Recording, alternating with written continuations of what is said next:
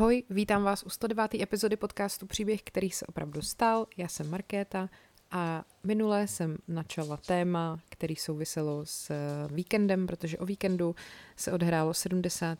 výročí od doby, kdy Alžběta II. usedla na trůn a protože se mi to nevešlo do jedné epizody, tak jsem říkala, že v tom budu ještě dneska pokračovat. Takže téma dnešní epizody zní Alžběta II.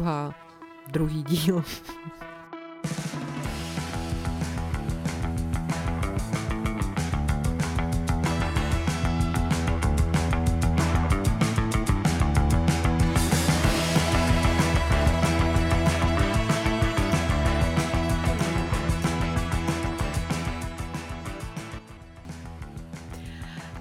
jsem slibovala minule, tak eh, jsem si našla spoustu takových fun facts, nebo spíš spoustu čísel, podle mě docela zajímavých, který tak jako hezky stručně a výstižně definují celou tu dobu její vlády. Tak jsem se rozhodla, že vám to tady přeříkám, že jo. Uh, protože při tom platinovém jubileu je to přesně 25 569 dní, co Alžběta II. vládne. Eh, to znamená, že od 6. února 1952 do 6. února 2022 je to teda skoro 620 tisíc dní, jo, což je prostě nepředstavitelný. Uh, zajímavý taky je, to už jsem říkala minule, že uh, doba, po kterou Alžběta II. vládla, než předstihla královnu Viktorii jako nejdíl vládnoucí panovnici, byla 63 let a 7 měsíců a vlastně to byla teda Alžbětina praprababička a tenhle milník Alžběta překonala 9. září 2015. A pozor, ještě zbývají dva roky, tři měsíce a nějakých 18 dní do chvíle, než Alžběta bude nejdíl vládnoucím panovníkem v historii, což ještě pořád není. Protože ještě prostě nějakých 841 dní po tom jejím platinovém jubileu, takže si do diařu zapište datum 27. května 2024, v ten den se Alžběta II. stane nejdíl vládnoucím panovníkem jakýhokoliv suverénního státu v ověřitelné historii. Ona tudíž převezme tenhle ten rekord od krále slunce, francouzského krále Ludvíka XIV. Ten uh, vlastně ze svého, který prostě středověký panovník, který ho asi všichni jako známe, který ze svého skromného lomeckého, lomeckého, loveckého zámečku vytvořil velkolepý Versajský palác a proměnil Francii ve světovou velnoc, ve, velnoc, wellness, uh, tak vládnul 72 let a 110 dní jo. Tak, další číslo, jo. 8 je věk, ve kterém teda Alžběta poznala svého budoucího manžela, prince Filipa. Uh, bylo to v roce 1934 na svatbě řecký a dánský princezny Maríny, což byla Filipova sestřenice, a prince George vévody z Kentu, což byl až Alžbětin strýc, protože, jak dobře víme, tam se na nějaký jako příbuzenský vztahy, který by byly snad překážkou k sňatku v těchto těch urozených jako rodech nikdy nehrálo. Naopak, čím, čím víc jste byli sourozenci, tím pravděpodobně jste se ve finále vzali. No, ale teda oni se potom až o pět let později setkali na Královské námořní škole v Dartmouthu a začali si vyměňovat dopisy. V deseti letech se Alžběta teda dozvěděla o abdikaci svého strýce, který teda by měl být král Jiří VI. v civilním jménem David a jak víme abdikoval kvůli uh, svojí milence a pak se vlastně Alžbětin otec stal králem. Ve 14 letech Alžběta poprvé vystoupila v rozhlase 13. října 1940 uh, v pořadu BBC Children's Hour a během té doby ona promluvila k dětem, který během druhé světové války byly evakuovaný z Británie do Ameriky. Tak v 18 letech teda uh, Alžběta v druhý, během druhé světové války vstoupila do pomocné teritoriální služby. Uh, anglicky je to zkrátka ATS a během toho teda ona absolvovala výcvik řízení a údržby vozidel v hlavní posádce Aldershot a kvalifikaci získala právě v době, kdy válka skončila. Nevadí. Tak, uh, celkem byli s Filipem spolu svoji 73 let. Ze jejich manželství zašly čtyři děti. Charles, Anna, Andrew a Edward. Charles 1948, je to teda následník trůnu a v roce 2011 bohužel dosáhnul takového nehezkého rekordu, že je vlastně nejdíl sloužícím následníkem trůnu v britské historii. Je titulovaný jako princ z Walesu, a ta vlastně, tato tradice jakoby toho titulu vznikla po dobytí Walesu Eduardem I a ten se v roce 1848 stal princem z Walesu. Tak po Charlesovi následovala teda v, devat, v roce 1950 princezna Anna, která byla obsazena do role energické a zábavy milovné spoluhráčky svého tišího a plochého bratra. Plachého, ne plochého. No, eh, mají teda, je, je, pak teda ještě Andrew a Edward a mají celkem osm vnoučat. Uh, Petra, Zaru, Williama, Harryho, Beatrice, Eugeny, Louise a Jamese. Louis a Jamese, tak. Uh, vlastně od každého ze svých čtyř dětí má královna dvě vnoučata. Jím nejstarším uh, vnukem je Peter Phillips, což je syn princezny Anny a kapitána Marka Philipse, ten se narodil v roce 1900. 77, pak je to v roce 1981 prin, uh, Zara, která je taky vlastně dcerou princezny Anny a Marka Philipse, pak Diana v roce 82 porodila prince Williama uh, a pak v roce 84 prince Harryho, vévodu z Cambridge a vévodu ze Sussexu. Princ Andrew a Sarah Fergusonový neboli Fergie se narodili dcery Beatrice v roce 88 a Eugenie v roce 90. A pak teda nejmladší královnina vnoučata jsou potomci hraběte z Wessexu, což je teda uh, Edward a jeho manželka Sophie Rhys Jones a jsou to Louise a James 2003 a 2007. Královna má taky 12 pravnoučat a z těch jsou samozřejmě na veřejnosti nejznámější děti prince Williama a prince Harryho. Děti prince Williama, prince George, Charlotte, Louise a ten poslední, uh, to je všechno. vlastně tři, že jo. No a Harry s Meghan mají teda Archieho a Lilibet. Tak a Lilibet je samozřejmě pojmenovaná jako podsta po mm, právě královně Alžbětě, protože jí se takhle, jí takhle celá rodina vlastně říkala celý její život, nebo stále říká, asi předpokládám. Tak, Alžběta má, prosím vás, šest královských sídel, kde tráví nejvíc času. Jo? Ono jich je víc, ale na těchto šesti, jakože prostě jenom šesti, tráví nejvíc času. Buckinghamský palác, což je oficiální londýnský sídlo, a to už vlastně funguje jako oficiální sídlo pro všechny britské panovníky od roku 1837 a je to taky administrativní sídlo panovnice. Hrad Windsor, což je nejstarší obývaný hrad na světě, tam královna tráví mnoho soukromých víkendů. A místo pro stavbu hradu si vybral Vilém dobyvatel po normandském, jako po dobytí, uh, po dobytí, po dobytí, Zámek Balmoral, to je královnino soukromé skotské panství, je to takový majestátní sídlo, který leží u říčky Dee v hrabství Aberdeenshire a Alžběta tam tráví každý léto. Pak je to Sandringham House, což je soukromý venkovský sídlo v Norfolku, kde královská rodina tradičně tráví Vánoce. Tady bych se chtěla zastavit, um, dávají teďka v kině film Spencer, což je film o princezně Dianě, ale je to past, jo, prosím vás ten film vlastně nemapuje žádný život Diany nebo tak. Je to víkend, který Diana tráví v Sandringham House vlastně o Vánocích s královskou rodinou už v době, kdy jsou s Charlesem tak jako na kordy. A je to hodně teda zvláštní. Já furt vlastně nevím, co si o tom filmu mám myslet. A na jednu stranu je jako tam neuvěřitelná Kirsten Stewart, kde vlastně úplně zapomenete, že to je ona. Uh, hraje skvěle a vypadá jako opravdu dobře. Na druhou stranu tam jsou chvílema teda scény, že jako nějak jsem vůbec nevěděla prostě, co s tím jako si mám počít. No tak eh, jestli jste to viděli, mě zajímá, co si o tom myslíte. Protože já si jako nemyslím, že to je špatný, ale vlastně jako nějak nevím. Je to celý takový hodně zvláštní, takový zmatený trochu. No, Fakt mě to zajímá, jestli na to máte nějaký názor. Pak je to teda Holyrood Palace, což je hlavní královský sídlo ve Skotsku, eh, v Edinburgu a královna tam obvykle tráví jeden týden na přelomu června a července. Pak je to hrad Hillsborough, což je oficiální rezidence královny v Severním Irsku a zároveň oficiální rezidence státního tajemníka pro Severní Irsko. Tak, Uh, jdeme na další čísla. Uh, Alžběta s Filipem byli zasnoubený 134 dní. Jejich zasnoubení bylo oznámený 9. července 47 a svatba se konala 20. listopadu, taky 47 ve Westminsterském opatství. 200 přídělových lístků. Britská králo, pardon, britská vláda věnovala Alžbětě uh, vlastně 200 přídělových lístků navíc aby si za to mohla pořídit materiál na svatební šaty. Jo, to je prostě tehdy nic jiného než přídělové lístky nebyly. Bylo to těsno, v podstatě těsně po válce a takhle to tehdy ještě fungovalo. Kupony posílali taky různé jako Britky, ale to samozřejmě Alžběta musela vrátit, protože takhle je to přerozdělování bylo jako nezákonný. 10 tisíc perel bylo dovedeno z USA na její svatební šaty a návrhář Norman Hartnell to popsal jako nejkrásnější šaty, které jsem dosud nechal ušít.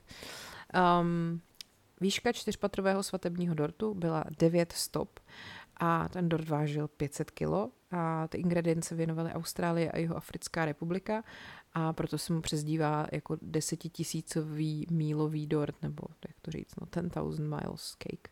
A byl dostatečně velký, aby si z něj mohl dát kousek každý z dvou tisíc hostů.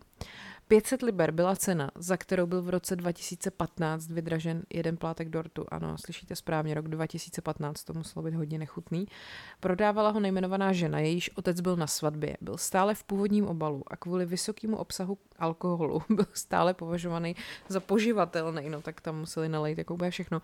Dovedete si představit, že prostě doba jako nějakých kolik, 60 let, 70, skoro skladujete jako dort starý, prostě s tím, že ho jednou střelíte za neuvěřitelný prachy a pak za to dostanete jenom 500 liber, to fakt jako blbý.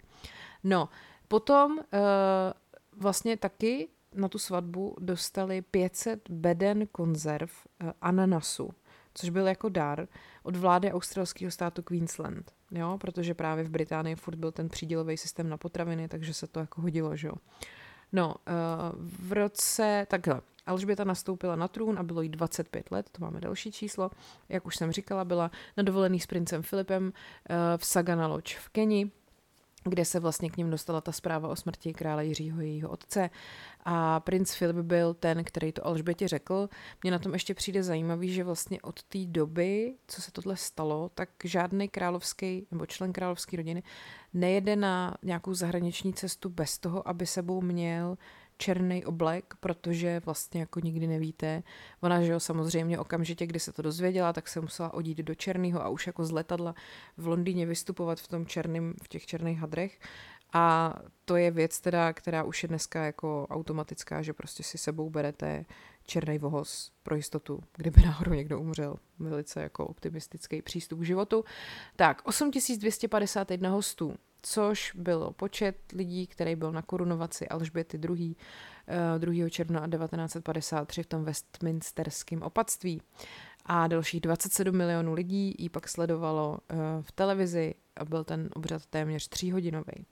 Tak, uh, potom 14 britských premiérů. Jo. Během vlády Alžběty II. se na Downing Street, což je Downing Street 10, teda je místo, kde sídlí tradičně britský premiér, a Každý z těch uh, premiérů se s ní setkával vlastně každý týden v Buckinghamském paláci, což byla taková tradice, kterou započal Winston Churchill. Uh, takže já tady potom mám vlastně vypsaný uh, tak nějak úplně jako kromě posledních dvou, kromě Theresa Mayový a Borise Johnsona, tady mám jako vypsaný takový uh, vztahy Alžběty s těma jednotlivými premiérama, protože uh, byly různý, i když ona samozřejmě navenek nemohla dávat najevo, jaký k ním má sympatie nebo antipatie, ale přijde mi to zajímavý. Takže Uh, za prvý teda samozřejmě první byl Winston Churchill, válečný premiér, který prohrál v roce 1945 parlamentní volby, ale v roce 1951 se vrátil do Downing Street, takže když se Alžběta v roce 52 stala královnou, jemu už bylo 77 a byl její jakože první premiér a byl prej i její oblíbenec. Eh, ten fakt si teda zavedli tady ten zvyk scházet se každý týden, eh, hodně se prej smáli a měli společný zájem o koně a dostihy, samozřejmě o koně a psy, že? Eh, setkání se většinou z těch plánovaných 30 minut třeba protáhly i na dvě hodiny. Churchill si jako hodně vážil monarchie a tu královnu nejdřív, jak jsem říkala už v té minulé epizodě, podceňoval hodně, protože byla podle něj mladá holka, ale ona ho velice jako rychle přesvědčila o tom, že je jako schopná a on z ní byl nadšený. Uh, jeho teda brzy po její korunovaci postihla mrtvice. Ona ta její korunovace se konala vlastně až rok poté, skoro, nebo rok poté, co ona na ten trůn jakože nastoupila, že jo. A když se teda potom setkali, tak jí řekl, pravdu, před, kterou před svýma kolegama tajil, kolegama z toho kabinetu, že si jako není úplně jistý, jestli bude moct pokračovat a vlastně není úplně jako v, jako v kondici a není si jistý, jestli dokáže velet nějaký konferenci konzervativců a celému parlamentu. A Alžběta třeba taky pozvala Churchillovi, aby se k ní připojili uh, do Balmoralu na návštěvu a podobně a on, že jako si tohle všechno náravně užíval a že to pak i přispělo k tomu, že se jako rychle zotavil. No, pak to byl Anthony Eden, ten byl mezi lety 55 až 57. Ten měl teda velmi podlomený zdraví, nějakou spackanou operací dva roky předtím, než ho zvolili a navíc byl teda Neverlay a byl to takovej ten mikromanažer, jo, takovej ten Andrej Babiš prostě. Jeho premiérství navíc skončilo docela katastrofálně, protože přišla suezká invaze a navíc uh, on měl teda zdravotní kolaps a když šel za královnu, aby ho formálně jmenovala premiérem, což prostě se tak dělalo, tak spolu seděli a mluvili o všem možným, až on si jako myslel, že ona ho vůbec nepožádá o to sestavení vlády. Podle jeho manželky Prej on řekl, tak co madam? A ona, předpokládám, že bych vás měla požádat o sestavení vlády. No. E, každopádně je, je, on to měl tak, že, že mu přišlo, že se s ní dá jako mluvit a že se jí může svěřit. Ona, že ho považovala za sympatického posluchače a že se třeba během jejich prvních setkání mluvilo právě hodně o možném sňatku královniny sestry princezny Margaret s rozvedeným kapitánem Petrem Townsendem. O tom jsem mluvila v jedné epizodě, to bohužel nedopadlo dobře, to je i v tom The Crown hodně dobře stvárněný. A e, každopádně potom teda Alžbětě se Eden přestal líbit ve chvíli, kdy to dopadlo blbě v tom Suezu a pak už jako si nějak nestačil vylepšit reputaci. Pak to byl Harold Macmillan, ten to byl mezi lety 57 až 63. Ten se stal premiérem teda po, po té suezské krizi. A konzervativní strana tehdy byla rozpolcená a on řekl královně, že jeho vláda možná nevydrží ani 6 týdnů. A ona mu to prej pak připomněla, když uh, po šesti úspěšných letech jako odstoupil. Uh, když jí líbal ruce, byla podle jeho denníku laskavá, ale stručná. On si vážil jeho porozumění zahraničním záležitostem. Projevovala, jak to dělával její otec, neuvěřitelnou znalost detailů a osobností. Telegramy musela číst velmi pozorně, no tak to není tak těžké, ne? Telegramy většinou prostě jsou třeba dvě věty nebo no. Eh, a milovala taky, jakože on měl rád takový ty politický drby, že v tom se jako rozuměli. No, ale uh, on potom jí možná právě přivedl k takový té chybě, kterou jí pak lidi vyčítali, že on chtěl, aby ho vystřídal Lord Home zřejmě přesvědčil právě královnu, aby využila toho svého práva a že raný návrh dopisu, který jí zaslal, byl Lord Home je zjevně muž, který reprezentuje starou vládnoucí třídu v tom nejlepším světle a ti, kdo se na anglické dějiny dívají nezaujatě, vědí, jak dobré to může být. A ona potom uh, prostě jako zjistila, že ale Home není dobrá volba, jo, ale bylo už pozdě. Uh, ten Lord Home právě byl vlastně premiérem jenom jeden rok a uh, vlastně se zdal svýho nějakého titulu, aby do té dolní sněmovny mohl vstoupit, protože on měl původně jako šlechtický titul. Pocházel ze staré skotské aristokratické rodiny a dokonce to byly sousedi rodiny královny matky. Byl to právě první z královněných premiérů, k němuž ona měla vlastně blízko už v dětství, protože se prostě znali. Aleka měla ráda, byl to její starý přítel, mluvili spolu o psech a střílení, byli to stejní lidé, no ty vole, koukám, že s královnou prostě, když máte téma kůň a pes, tak je to všechno v pohodě. On jí teda uh, pomohl dokonce pojmenovat několik královských koní, a když poprvé přijel na Balmoral na premiérskou návštěvu, tak zaslechl před snídaní zvuk královnina oficiálního dudáka. Mimochodem to, to musí být super, když prostě se chcete normálně vyspat a ono to nejde, protože někdy se v 6 ráno tam dech týpek, ty vole, s dudama v, tak v tom kiltu, že jo, který tam prostě každý ráno musí pochodovat sem tam, hrát na dudy prostě a přitom jako ho musí všichni úplně nenávidět. No, jdeme dál. Uh, Harold Wilson 1964 až 70 a pak se tam znova vrátil 74 až 76. To byl první lejbristický premiér a ten chtěl mít teda velmi jako v pořádku protokol a ve své autobiografii napsal v rozporu se vším, co jsem v procedurách jako pochopil, že se má dělat, se žádné formální líbání rukou nekonalo. Uh, ty týdenní schůzky s královnou si užíval, při, říkal, že to byly jediný chvíle, kdy mohl vést seriózní rozhovor, který se nedostal na veřejnost.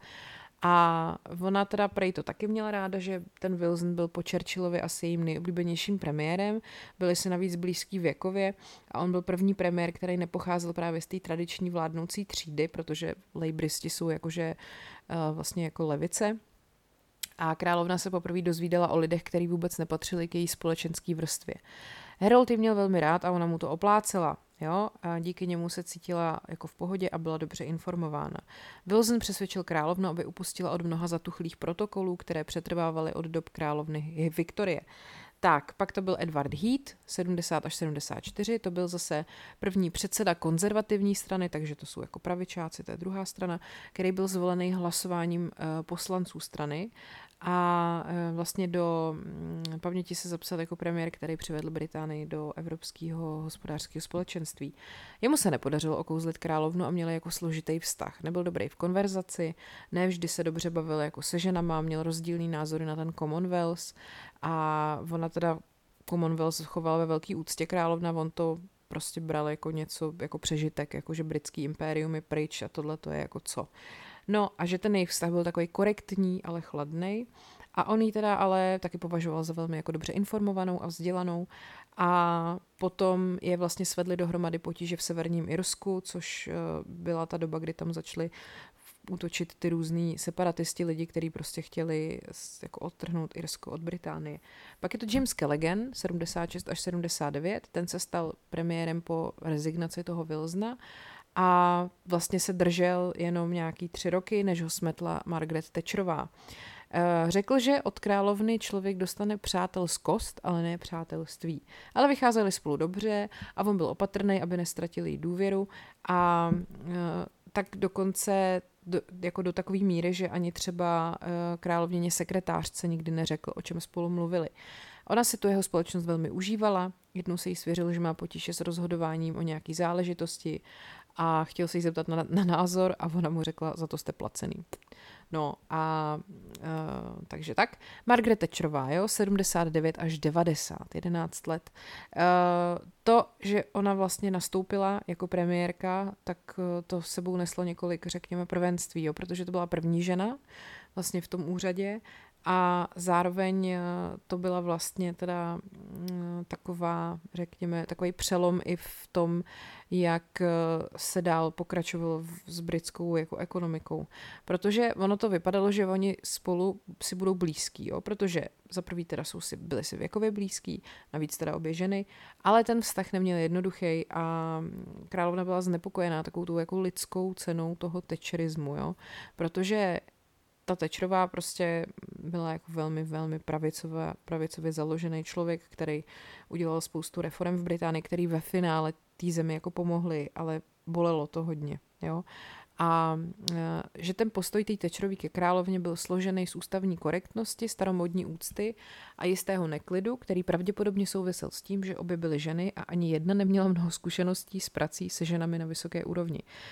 No a ta Tečerová prostě byla taková, v tom The Crown je to hezky jako vidět, tam jí hraje Gillian Anderson úplně neuvěřitelným způsobem. Uh, ona prostě byla, uh, pocházela z takový tý jako chudší dělnický rodiny a byla prostě zvyklá makat a jako bejt neustále uh, ve střehu a neutrácet zbytečně peněz. Takže ona byla trošku jako rozhozená z toho, že třeba královská rodina ji pozve na ten Balmoral, kam ona prostě jako musela povinně jet. Samozřejmě jako premiérka, ale považovala to za jako rušení svojí práce, jo. Takže eh, to bylo něco, v čem oni si nebyli úplně blízký. A, tak, potom to je John Major, rok 90 až 97. Ten se musel potýkat s válkou v Perském zálivu a hospodářskou krizí a zatím královna se zase musela vyrovnávat s rozvodem Charlesa a Diany a tady těma všema skandálama, takže v Prej si při těch audiencích často jako vyjadřovali vzájemnou podporu a on jí eh, často jako dával nějaký soukromý rady.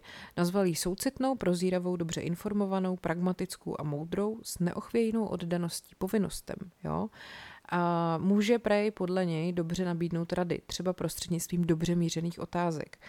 No, takže eh, všichni brzy poznají, že královna není odříznuta od svého lidu, ale velmi dobře si uvědomuje, jak se mění veřejné mínění, ba z toho i předbíhá. No, ale nakonec to byl třeba právě John Major, který přijal rozhodnutí, že Británie už si nemůže dovolit královskou jachtu Británia. A královna toho litovala, protože se domnívala, že jí ta jachta umožní navštívit menší vzdálenější země toho Commonwealthu. Pak je to Tony Blair, 97 až 2007, ten získal největší většinu v historii Labouristů a byl nejdíl sloužící premiér strany a jeho jméno potom bývá spojovaný především s rozhodnutím jít do války v Iráku. On se narodil pouhý měsíc před korunovací královny v roce 53, takže byl vlastně mužem úplně jako nový generace, jiný generace než je ona. A ty jeho rady ohledně rodinných problémů královny byly oceňovaný méně než rady toho jeho předchůdce Johna Majora. Uh, Blair vzpomínal na svou první audienci. Byla přímá. Jste můj desátý premiér. Prvním byl Winston. To bylo ještě předtím, než jste se narodil. Měl jsem pocit, že je relativně starší, uh, nebo spíš, že já tam vůbec nejsem. Odmítla jeho, poz- odmítla jeho nabídku, aby mu říkala Tony. Jo? No a vlastně on byl teda u toho, když zemřela princezna Diana a ani Spencerovi, ani královská rodina si nepřáli velký pohřeb, ale Tony Blair právě věřil, že potom veřejnost touží a trval na tom, že ta královská rodina musí truchlit veřejně. To je zase dobře znázorněný ve filmu Královna, kde je ta role toho Tonyho hodně jako vidět. Eh, když v roce potom 2002 zemřela královna matka, eh, palác vlastně podniknul kroky, aby zabránil Blairovi převzít její pohřeb stejným způsobem, jako to udělal v případě Diana na pohřeb, pohřbu. Přitom ale si myslím, že to udělal dobře, že přesně vyhověl těm lidem a tomu, co chtěli a tehdy to prostě bylo přesně ono, jako ten Dianin pohřeb. Tak, Gordon Brown 2007 až 2010 Eh, královna měl pocit, že mu rozumí, protože on byl jako vlastně skotský, skotského původu a ne, nebyl tam moc dlouho, tři roky, uh, skončilo to volební porážkou a královna vlastně byla mezi milionama lidí, kteří sledovali ty televizní záběry toho, jak on odchází z Downing Street s manželkou a dvouma malýma dětma a proběhnul mezi nimi i diskrétní telefonát a Brownova poslední audience u královny se konala se syny a manželkou Sara po jeho boku. A bylo to poprvé za dobu té královniny vlády, kdy něk- některý vlastně z těch odcházejících premiérů se s ní setkal v doprovodu svých dětí. Jo. Tak, pak David Cameron 2010 až 16. To premiérství Davida Camerona znamenalo takový ten návrat uh, bohaté rodiny do Downing Street. Uh, protože s královninou rodinou ho pojí dlouhá historie. On navštěvoval uh, vlastně internátní školu s princem Edwardem, kde vlastně studovalo 100 chlapců z nejbohatších a nejlíp situovaných rodin v Anglii a dokonce spolu hráli v inscenaci hry Ropucha z Ropušího sálu, kde Cameron hrál roli králíka Herolda a Edward roli krtečka. no, dokonce jsou vzdáleně příbuzný, protože Cameron je přímým potomkem krále Viléma IV., což je královnin pra, pra, pra, prastrýc. Uh, nicméně ten vztah měl vzestupy i pády. Jo. Uh, ráno v roce 2014, kdy průzkumy naznačovaly, že by Skotsko mohlo hlasovat pro nezávislost, byl Cameron u královny v Balmoralu a atmosféra při snídaně byla mrazivá. Uvádí se taky, že později toho dne Cameron řekl tajemníkovi vlády Siru Jeremy Haywoodovi, aby s palácem vymyslel způsob, jak by královna mohla zasáhnout. A výsledek byl uh, zřejmě jako spontánní. Doufám, že si to lidé dobře rozmyslí. No, takže, takže tak. A pak tady teda ještě máme Theresa May a toho Borise Johnsona, ale k těm jsem bohužel nic moc jako nenašla, takže uh, vztah s nima těžko říct. Já si teda upřímně řečeno nedovedu představit, jak se Boris Johnson setkává s královnou a jak si spolu povídají, jako vůbec. Tak uh, to by mě docela zajímalo, jak, to vypadá. Tak, uh, pojďme se ještě podívat na, tu, na ty další fakta. Skončila jsem u těch premiérů, Stejný počet jako z premiéru vlastně zažila uh, Alžběta i amerických prezidentů. První byl Harry Truman, s tím se setkala při své první návštěvě v roce 1951, to byla ještě princezna. Posledním je teda současný prezident Joe Biden, který navštívil Windsor v roce 2021, ale poprvé se s královnou setkal už v roce 1982, když byl ještě senátor.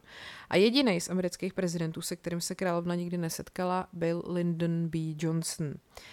Tak, eh, prezident Johnson a královna Alžběta si dopisovali od března 64 do července 67. Nic vážného, gratulace k narozeninám, přání k narozeninám a kondolence po smrti Winstona Churchilla. Eh, královna Alžběta nikdy neposlala prezidentu Johnsonovi pozvání k návštěvě Velké Británii a prezident Johnson nikdy neposlal královně pozvání k návštěvě Spojených států. A nicméně ale jiná královská rodina toho Johnsona navštívila a to byla princezna Margaret a Lord Snowden, její manžel tehdy, který se v listopadu 65 zúčastnili večeře v Bílém domě, což je silně zdramatizovaná událost právě v seriálu The Crown třeba. Zároveň během vlády Alžběty se vystřídalo sedm papežů. Jo. Eh, Pius XII, Jan 23., Pavel VI, Jan Pavel I, Jan Pavel II, Benedikt XVI a František. Hustý. Uh, navíc teda Alžběta taky slaví dvoje narozeniny. Má skutečný narozeniny toho 21. dubna, ale oficiálně slaví v červnu druhou sobotu v měsíci, protože se to shoduje se slavnostní vojenskou přehlídkou Trooping the Color. Uh, tato tradice ale začala už v roce 1748 u Jiřího II. Jehož skuteční narozeniny byly v listopadu, což je prostě z hlediska příznivého počasí pro veřejný oslavy úplně špatně. Takže e, stejně tak Eduard VII, ten se taky narodil v listopadu, měl oficiální narozeniny v létě. No, eh, ty královny, královniny dubnový narozeniny ale nezůstávají. Po bezpovšimnutí připomínají se salvami z děla jednou v Hyde Parku nebo Green Parku, po druhý, po druhý ve Windsor Great Parku a po třetí v Tauru. Tak, 3500, eh, to je počet zákonů, ke kterým královna dala královský souhlas za svoji kariéru. Aby se návrh zákona stal zákonem, musí nejdřív být schválený oběma sněmovnama, to znamená dolní a sněmovnou lordů, a pak musí obdržet královský souhlas od královny. Tak, 69, jo. E, vlastně tolik ona absolvovala takových těch vánočních vysílání. E, takže tam akorát chybí jeden rok, a to 1969, protože tam proběhla televizní investitura prince Charlesa do funkce prince z Walesu a byl uvedený dokumentární film Moucha na zdi o královské rodině a to obojí vlastně taky v seriálu The Crown hezky. Půl století stále diskutujeme o tom, zda to byl dobrý nápad, píše novinářka Sarah Gristwoodová o tom právě dokumentu, který oni natáčeli. No, eh, ten dokumentární film vlastně palác jako nechce, abyste viděli. Eh, výsledkem toho bylo, že potom královna eh, vlastně ten rok nevydávala to vánoční poselství, vydala ho jenom písemně a pak se vrátila k tradici vlastně v roce 1970 a od té doby to nikdy nebylo porušený. Jo? Tak 600 a víc je počet charitativních organizací, který královna zaštiťuje ve Spojeném království a zemích Commonwealthu.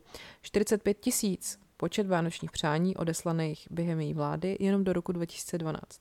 175 tisíc telegramy zaslané stoletým jubilantů ve Spojeném království a zemích Commonwealthu. 10 minut je délka údajné audience jo, u královny. Tak, 9. Eh, července 1982 je další věc, taková zajímavá, která je taky stvárněná v The Crown. Malíř a dekorátor Michael Fagan se vloupal do Buckinghamského paláce a pronikl do královniny ložnice, což bylo jedno z největších narušení královské bezpečnosti ve 20. století.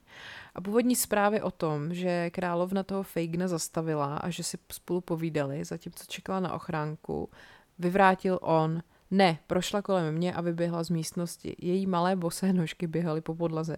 Její noční košile měla jeden z těch potisků Liberty a sahala jí až ke kolenům, řekl on v rozhovoru pro The Independent v roce 2012. No a potom ale v tom The Crown je to samozřejmě stvárněný jako mnohem víc dramatizovaný, povídají si tam a tak. Pak tady máme ten Anus Horribilis, jak ho ona sama pojmenovala, o tom jsem mluvila už minule, protože na Windsoru vypukl požár, zkrachovala manželství tří její dětí, Charlesa, Andrew a Anny. A potom, potom, uh, ona teda, jak jsem říkala, už překonala řadu těch milníků, takže stříbrný jubileum, rubínový jubileum, zlatý, diamantový, safírový, což bylo v roce 2017. Tak a ještě o tom Commonwealthu pár faktů. Uh, celkem těch uh, je v tom společenství národů, jehož je Alžběta druhá ceremoniální hlavou 54 členů, jo. A je to teda dobrovolný združení a vlastně většině z nich v určitém období historie Británie vládla až na dva státy, Rwandu a Mozambik, byly všechny dřív součástí britského impéria. Ty kořeny společenství sahají až k Balfourově deklaraci z roku 1926, která uznala tzv. Domínia, což je Austrálie, Nový Zéland, Kanada, Newfoundland, jeho Africká republika a Irský svobodný stát jako autonomní společenství v rámci britského impéria. Ale teprve potom Londýnská deklarace z roku 1949, vydaná po vyhlášení nezávislosti Indie, vlastně připravila půdu pro to moderní společenství, nebo ten Commonwealth. Jo? A ten teda je neodmyslitelně spjatý s vládou Alžběty II.